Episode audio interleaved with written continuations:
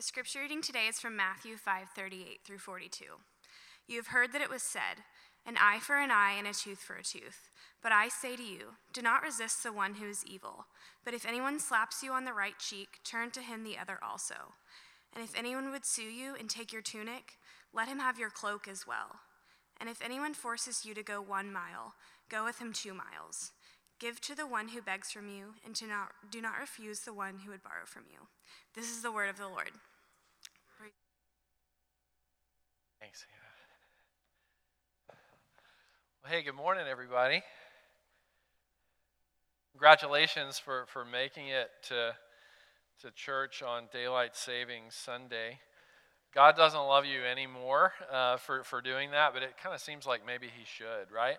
Um, the alarm went off really early today. So, my name is Scott. If we haven't met yet, I know there's, there's a constant flow of, of newcomers as well as the rooted community here uh, that shows up at, in town. Uh, and uh, so, I am, I am the, I guess what they call the, the, the senior pastor of Christ Presbyterian Church, but, uh, I'm, I'm mainly situated at the central location off of Old Hickory Boulevard, and, and sometimes I'll, I'll pop over here to um, share a sermon, and um, doing that less and less and less these days. Um, but uh, it's great to be here uh, with you. And Derek was wrong. Uh, Stacy's actually working in the nursery today. Um, the doctor said, just please don't be around adults. But, but uh, uh, yeah, I'm teasing on that. Uh, not very funny. But um, in any event, we have been at both locations uh, doing a series on the Sermon on the Mount. We, we preach from the ta- same text of Scripture uh, every Sunday, Stacy and I do. Uh, and today we are talking about turning the other cheek. So, uh, pastor and writer Eugene Peterson said this about pastors. He said, A pastor's job is not to solve people's problems or to make them happy but to help them see the grace of God operating in their lives. And so, this is an especially helpful statement when the Sermon on the Mount uh, is the, the part of Scripture that you're, you're preaching through. It, it's a relief with, with brutal passages of Scripture uh, to know that it is not my job to make you happy.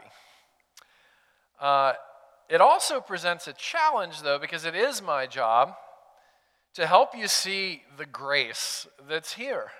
The grace in statements like, Blessed are the poor in spirit, blessed are those who mourn, blessed are those who are meek, blessed are those who are persecuted for righteousness' sake. When people say all kinds of false and slanderous and mean things about you, um, it's a challenge to show you where grace is at work when Jesus says it's not only that you've murdered, it's that you've angered in your heart that, that, that makes you a murderer. It's not only that you've gotten into bed with somebody that you shouldn't have, it's that you've had lust in your heart that makes you an adulterer. Or chapter 6, which is where we're going to uh, meander in the weeks ahead, which is all about the hypocrisy that, that we all live with every day in our own hearts. And so today I'm really glad that we have an easier text you know, a very smooth sailing, affirming, um, hard, very easy to follow text, you know, that tells us when people steal from you, give them an extra shirt. Uh, or when people slap you in the face, turn the other cheek. That's really easy to do, right? It's really easy to be kind to people who don't deserve kindness. It's really easy to try to defuse things and win over people who are actively beating up on you, isn't it? It's not, it's not easy at all. And yet it's a kingdom thing. It's what Jesus calls us into. So, Martin Luther King Jr., when he uh, was buried, uh, at his funeral, his friend and Baptist minister, Benjamin Mays, another leader in the civil rights movement, said this in, in the eulogy that he gave If any man knew the meaning of suffering, King knew. His house was bombed. He was living day by day for 13 years under constant threats of death, maliciously and falsely accused, stabbed, slugged in a hotel lobby, jailed over 20 times, deeply hurt because friends betrayed him. And yet, this man had no bitterness in his heart, no rancor in his soul, no revenge in his mind. And he went up and down the length and breadth of this world, preaching nonviolence and the redemptive power of love. You know, maybe uh, Benjamin Mays was thinking back to a sermon that King had given on this very text that's in front of us. A sermon called Loving Your Enemies, uh, in which King said these words Love is the only force capable of transforming an enemy into a friend. Meet hate with love, he said. And then we will win our freedom, and we will also win over our oppressors. So, grace is kindness to the undeserving. And so, we're going to look at, at what grace calls us into under two headings today. One is a portrait of greatness, and then the second is the power for it. So, the portrait of greatness here uh, takes the form of responding to ugliness with kindness. You know, chapter 20, you know, a couple of Jesus' disciples put their mom up to asking Jesus for something. And their mom says to Jesus, you know, when, when, when you're in your glory, when, you know, when you've made all things new and, and, and the new heaven and the new earth is here and you're seated firmly on your throne and that's visible and the whole world can see and you're receiving all the glory, can my boys share that with you? Can one of them sit to your right and one of them sit to your left? And it, it becomes clear that the boys actually put their mama up to asking that question of Jesus. And, and Jesus, as he always tended to do, turned this into a teachable moment and said, let me, let me help you understand what greatness in the kingdom of God is, because it's, it's in many ways diametrically opposed to, to the world's understanding of what greatness is. Because Greatness in the kingdom of God is the furthest thing from lording it over people. It's, it's the furthest thing from, from, from seeking glory for yourself. Greatness in the kingdom is bound up in serving. So when, when I was in seminary, I went to um, a seminary in St. Louis called Covenant Seminary, get my theological degree.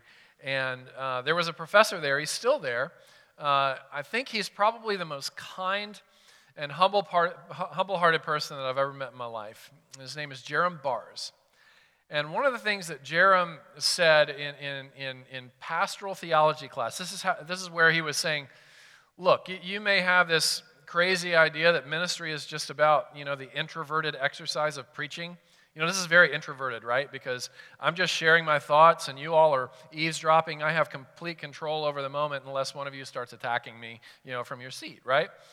Um, he said, lest we believe that, that, that, that ministry is really strictly about preaching the word in that introverted moment of, of, of telling people like it is, ministry and the heart of ministry is actually getting into the messiness of people's lives. And then he, you know, he, he brought up this this anecdote of a friend of his who was a pastor who said, I love ministry except for the people part. and, and, and Jerram said, Look, ministry is the people part. And he said, This is one of the ways to gauge how you're doing with Jesus. This is one of the ways to gauge whether or not you too would ask your mom to, to, to, to, to petition Jesus for some perks to make you look good. How do you respond when people treat you like a servant? That's how you'll know whether or not you really are one. How do you respond when high maintenance, difficult, costly to be in relationship with people treat you like a servant? You know, or as next Sunday's text will, will you know, point us to, how do you respond to Jesus' invitation to love your enemies?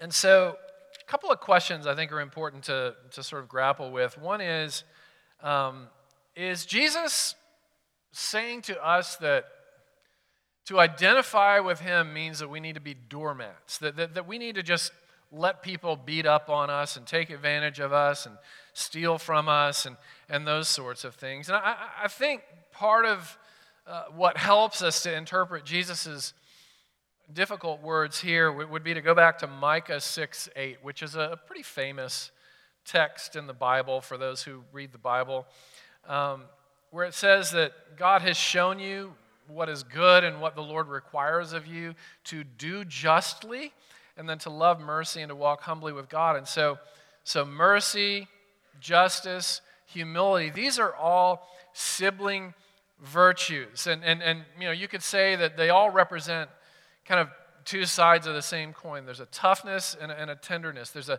a fierceness and a gentleness. There's, you know, Jesus the lamb and there's Jesus the lion. And, and, and it's all bundled up into one package. And so in, in the Sermon on the Mount, Jesus is not prohibiting things like self defense, avoiding bullies. You should defend yourself if, if you're being attacked viciously. You should avoid bullies and not put yourself out there to get beat up. And, and he's also not saying that if you identify with me, that means you need to trust bullies as much as you trust the people who love you the most and who have your best interest in mind. No, trust is earned. That doesn't change when, when you become a follower of Jesus.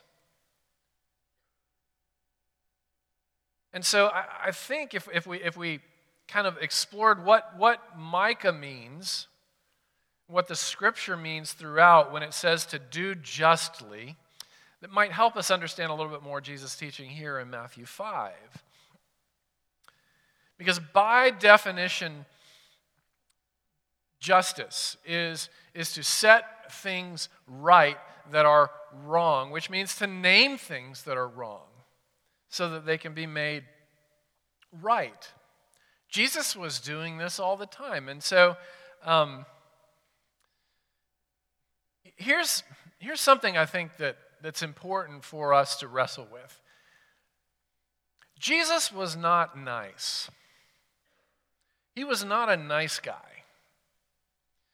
He was not the, you know, fair skinned, handsome, six foot two, brown haired, blue eyed guy that looked like a member of the Bee Gees that, that, that, that we experience in movies, that we experience in, you know, illustrated Bibles and things like that.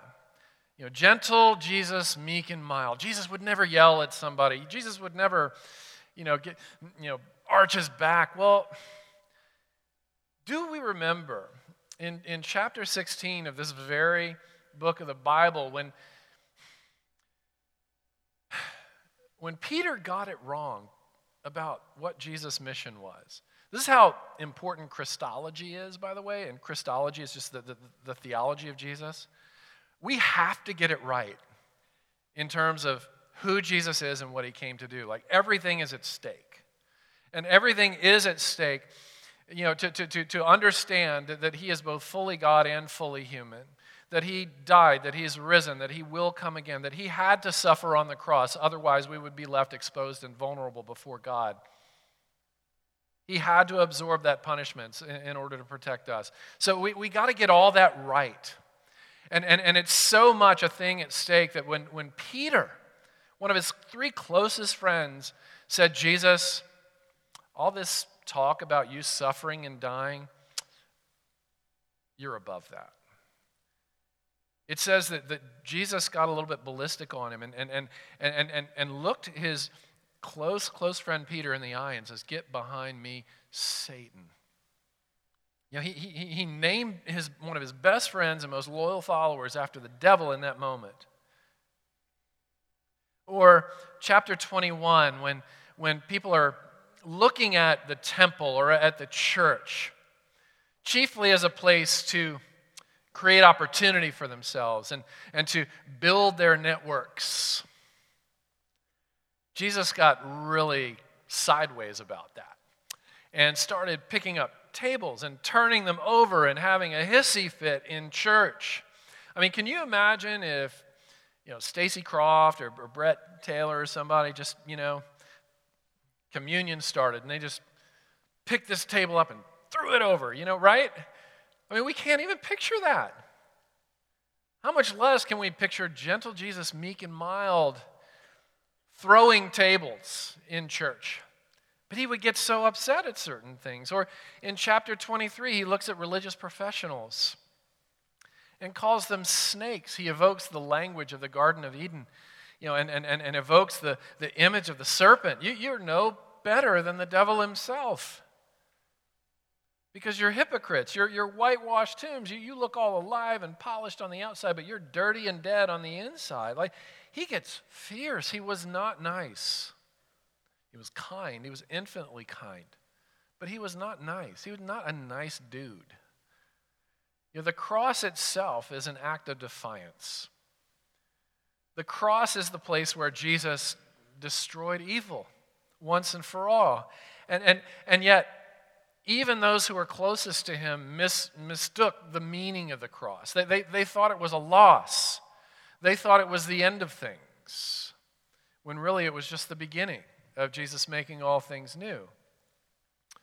You know, if you're, if you're a theater person, you know, you may have you know, stumbled across Jesus Christ Superstar at some point and, and, and, and watched that, either the film version or seen it in the theater. And you may remember that scene where, where, where you've got Jesus you know, being brought in to Pontius Pilate. And, and Pilate looks sort of scornfully and, boastfully at, at, at the battered Jesus and says, A king?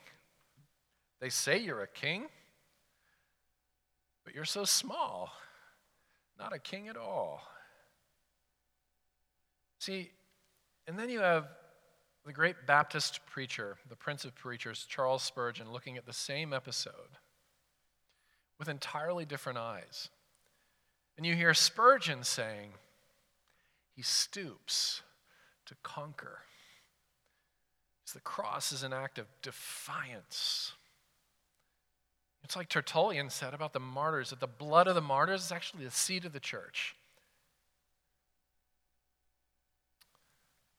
You know, C.S. Lewis said that Christianity is a fighting religion. This is what justice is.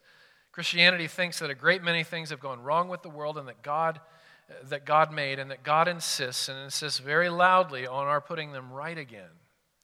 You know, this is why it's, it's, it's so central to the vision of Christ Presbyterian Church to fight for the underdog.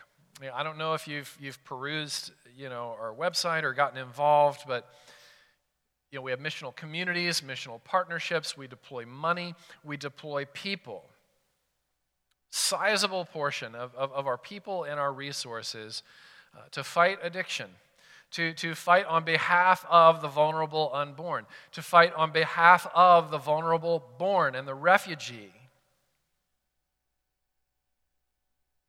to fight on behalf of orphans, to fight on behalf of those who are victims of the sex trade, to fight on behalf of those who are living in poverty and who are experiencing the crushing weight of inequality, to fight on behalf of those whose lives are affected by disabilities and special needs and anxiety and depression. So we're, we're deploying a whole lot of who we are in order to fight in these ways. It's what the theologians call the church militant.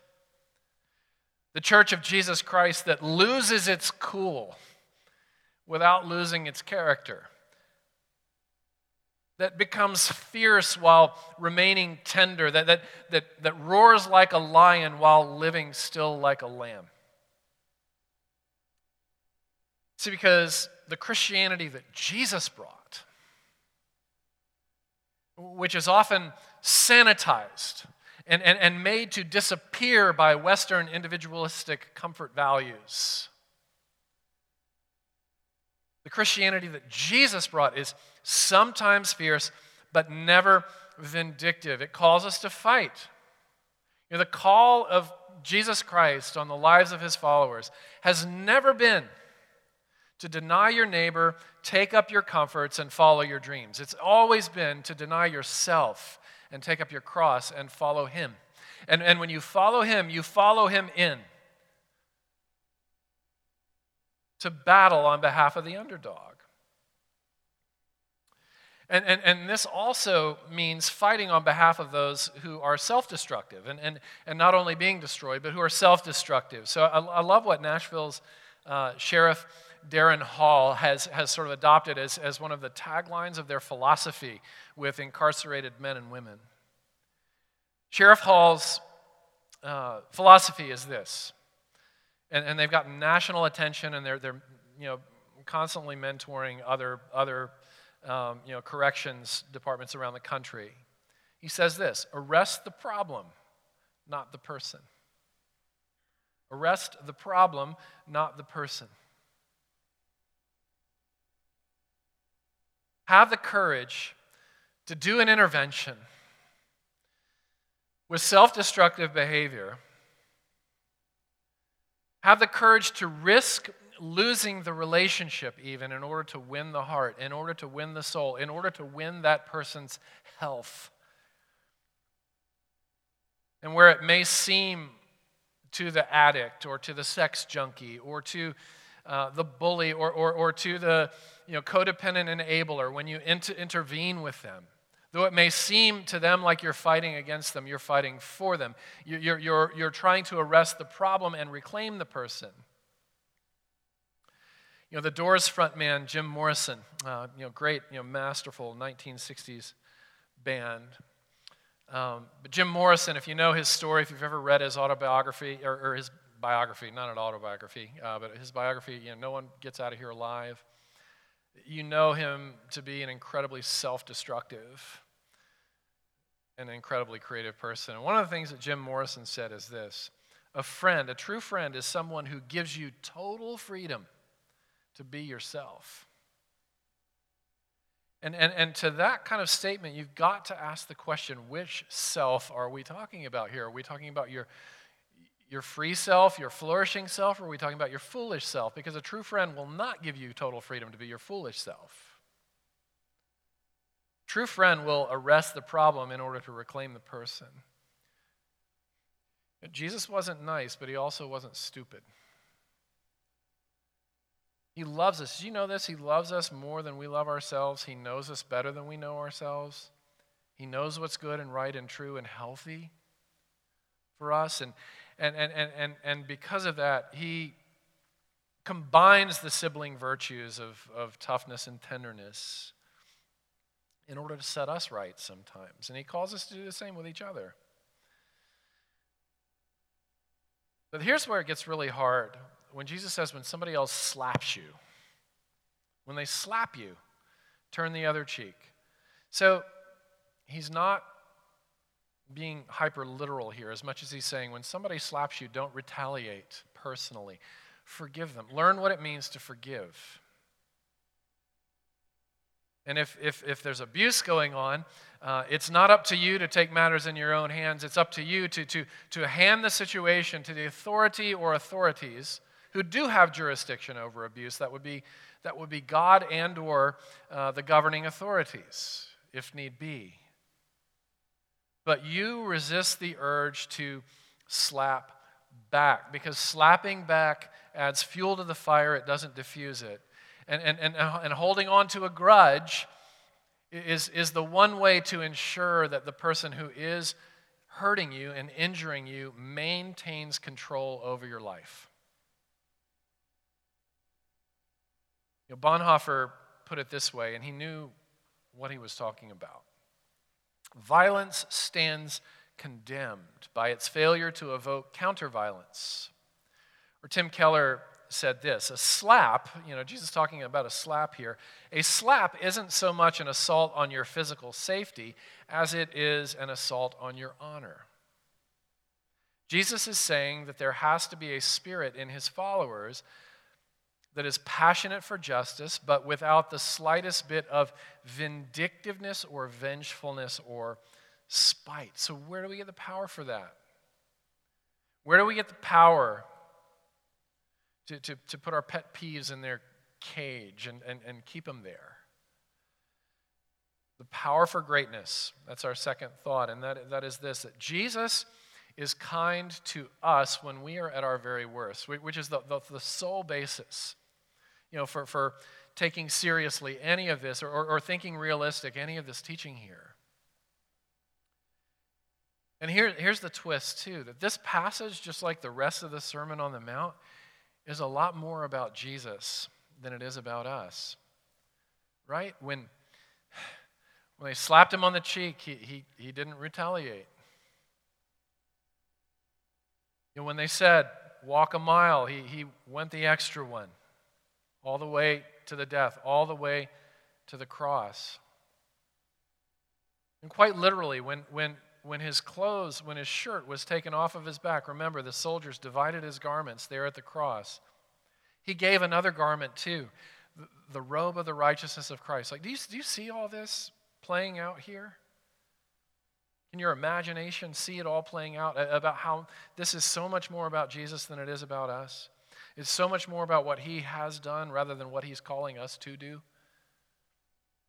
And he's the one who gave to the beggars, us being the beggars. So I was, I was undone uh, when I read this. Uh, somebody sent me this quote, another quote from Spurgeon, that sort of sums up this whole teaching. Spurgeon said, God is more willing to forgive than we are to sin. Isn't that a beautiful thought? You know, the rich ruler just point blank rejects Jesus, walks the other way, and it says that Jesus looks at him and loves him. Judas, the son of perdition, betrays Jesus, sells him out, throws him under the bus, and in that in the middle of that, that, that very act of betrayal, Jesus calls Judas friend.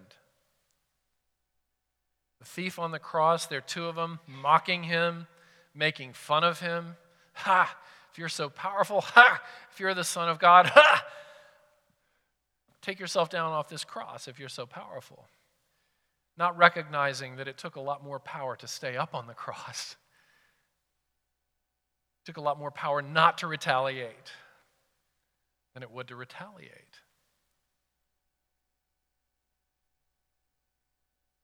Know, even Gandhi said only powerful people have the ability to forgive. There's no such thing as a weak person who knows how to forgive.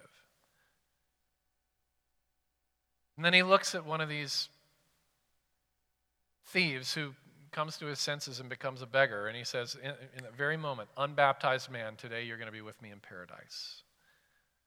Or Peter, who sold him out too, arguably worse than Judas did, denied him three times behind his back.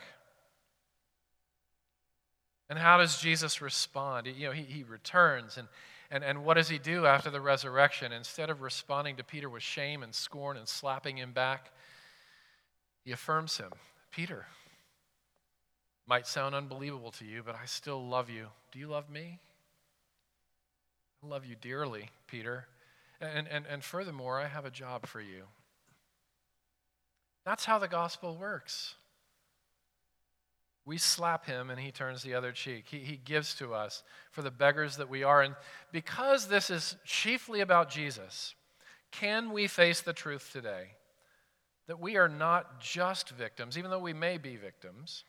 We are not just victims, we are also the slappers and the takers and the beggars. You know, Dr. King, you know, speaking of King, said this There is some good in the worst of us, and some evil in the best of us.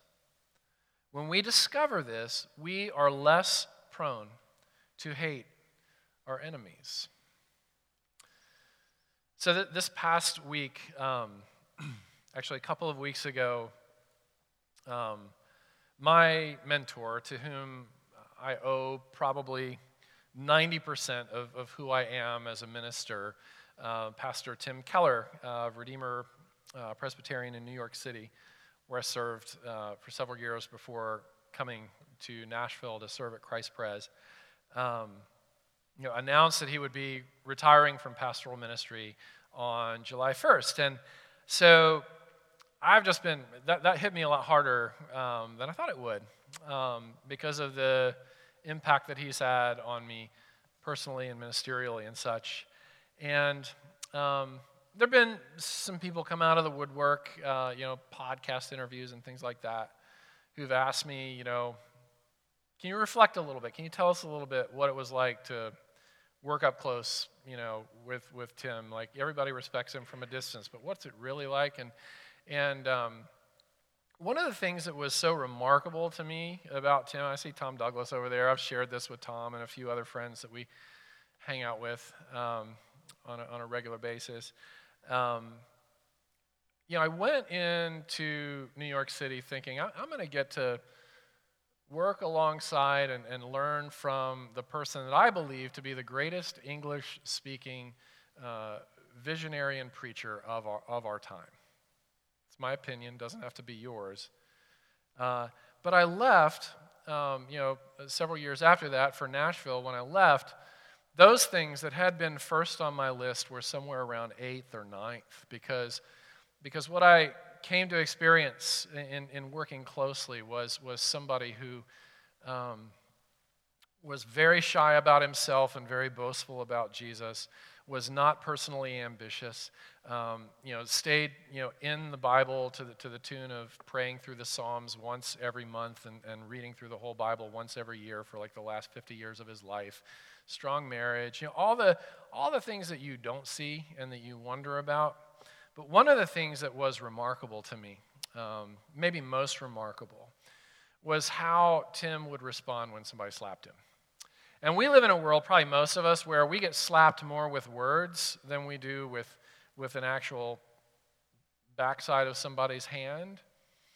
And, and Tim would get slapped with words. Um, you know, usually on the internet from some unaccountable person. Um, and it was remarkable. In five years, uh, he never struck back. Uh, one, this man who is incredibly skilled with words, he could cut you like a knife with his words if he wanted to. Never heard him gossip about somebody behind their back. Never heard him strike back, either directly or indirectly, when, when, when you know, poorly treated. Never attacked or counterattacked. So here's what he wrote in, in, in an essay where he's reflecting on um, you know, one of his mentors, John Newton, the guy who wrote Amazing Grace, also wrote a, a ton of a, a, ton of you know letters to young pastors, and Tim's sort of put himself under the mentoring of those letters for his you know years as a pastor. Um, one of the letters that John Newton wrote is a letter called On Controversy, and it was a letter to a young minister about how to handle criticism because ministers will be criticized just like artists will. Like we all have our critics, right? Uh, and um, and so Tim wrote a reflection, his own reflection on on Newton's reflection on how ministers are supposed to receive criticism. See if you can hear a little bit of what Jesus is getting after in Matthew 5 in, in an essay. Here's an excerpt from an essay that Tim wrote on this subject which sort of takes my breath away. When you're criticized, first you should look to see if there is a kernel of truth in even the most exaggerated and unfair broadsides. It is possible that the criticism is completely unwarranted and profoundly mistaken. I am often pilloried not only for views that I do have, but also even more often for views and motives that I do not hold at all. When that happens, it is even easier to fall into a smugness and perhaps be tempted to laugh at how mistaken your critics are. Pathetic, you may be tempted to say. Don't do it. Even if there is not the slightest kernel of truth in what the critic says, you should not mock them in your thoughts. First, remind yourself of examples of your own mistakes, foolishness, and cluelessness in the past, times in which you really got something wrong Second, pray for your critic that he or she grows in grace. How do you get there? You get there with an understanding that Matthew 5 is more about Jesus than it is about you. And when you know that, that, that when Jesus has responded to your slapping and your taking and your begging with mercy, and kindness, and the justice part, he has taken on himself to set things right. When that becomes your thinking about your identity and about your standing with him,